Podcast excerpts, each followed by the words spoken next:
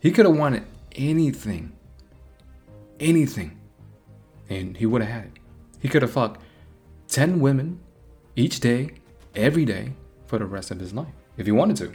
And if you piss him off, he can kill you if he wanted to. He had that much power.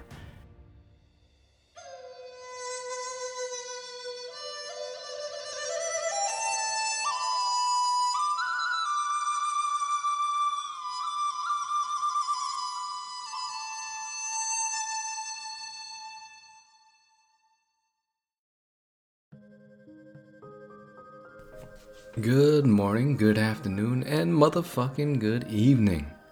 Welcome to Under the Bodhi Tree with Tommy P. Today, I'm just going to talk a little bit about uh, some things that I have on my mind in regards to setting up certain standards for yourself and living that standard. Never deviating from the standards that you set yourself in order to build your own confidence, in order to build your own conviction in yourself and on yourself. So let's get right into it. No fucking ads, no nothing, no commercial. Let's get right into the content on why you should set standards for yourself. I want to start off by talking about the greatest Roman emperor of all times, Marcus Aurelius. So let's give you a quick backstory on how he became emperor, just real quick. At the time, there was a Roman emperor, his name was Hadrian. He was pretty much on his deathbed, or at least on the way to his deathbed, and he was forced to pick somebody to succeed after him. So he really didn't have uh, any kids of his own, so he picked someone he knew, Ceionius. But that motherfucker died before he did. He was forced to pick a second person, which he chose Antoninus Pius. And Antoninus Pius did not have any child or kids of his own. He had two adopted kids. One by the name of Lucius Verus, the other Marcus Aurelius. So I'll try to spare you the history here, real quick. Hadrian died, Pius took command, Marcus and Lucius studied super fucking hard in regards to philosophy, the government, and all that shit. And uh, Pius died, Marcus and also Lucius became co emperors. They ruled the empire at the same damn time. But Lucius died a little bit later on, about eight years after Pius died, so Marcus was a sole ruler for 11 years from 169 to 180 AD. Now, during that time, shit was hitting the fan. It was not an easy period. Alright? So, a few years before Pius died, the empire was being attacked from all fucking sides. The Parthian War lasted for about six years, from 161 to 166. Even though they fucking won the war, they brought back a plague that killed about 5 million people. And the Gauls were attacking them every fucking where. And if that wasn't enough, Christianity was on the rise and really assuming and increasing political power. It was a tough time. In spite all of that shit, during his time of rule, it was considered to be an age of peace and stability for the Roman Empire. But that's not the best part of him. The best part of him, on why I admire this man, is that he was the epitome of great Stoic philosophy living. You see, at that time, he was literally the god of the Roman Empire, of literally the world. He could have wanted anything, anything, and he would have had it. He could have fucked 10 women each day, every day, for the rest of his life, if he wanted to. And if you piss him off, he can kill you if he wanted to. He had that much power. Absolute power. The quote goes Absolute power corrupts absolutely. But this man is the antithesis of that. He lived a life with great standards for himself And he never deviated from that. He could have done anything he wanted. He could have took all the money in the world and just pocketed if he wanted to. He can indulge in every desires that he had, but he did not. Under his time of rule, that time was guided by complete virtue and wisdom. Wow. I want to give credit real quick to Professor Michael Sugrue. You gotta remember, all the emperors that has gone before or ruled before Marcus Aurelius live very scandalous lives, and you cannot blame them because of the temptation at that level. However, Marcus Aurelius lived life in a way that was filled with virtue and wisdom, and he never allowed himself to disgrace himself. And he understood quite a few things. But the two that I want to mention is he understood that things that are outside of your control are exactly that outside of your control. You can't do anything about it. So there's no reason for you to complain if you have no control over it. What's the point? What really is the point of complaining about something that you cannot control? And a lot of people do this all the time. All the time. And it hurts me to see that. Like, why are you complaining about him, about her, things they're doing? You have no control over that, so why worry? Marcus Aurelius knew that the only thing that you have control over is yourself. Your thoughts, your feelings, your emotions, your actions. And that's it. Everything outside of that, he's completely indifferent to. And you should be the same way. Things that are outside of our control is exactly that. Remind yourself. We all have that rational part of us that knows what is wrong and what is right. Believe in that.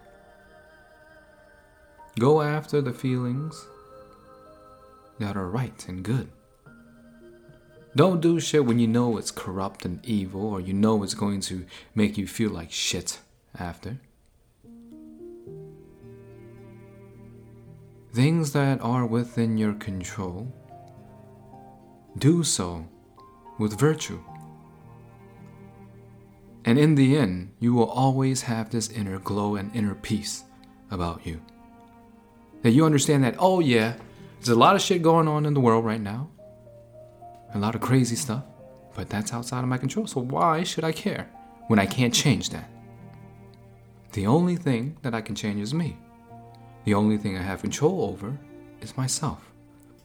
And I intend to live that with the highest moral standard for myself because I am good and I choose to live a good life and not indulge in temptations.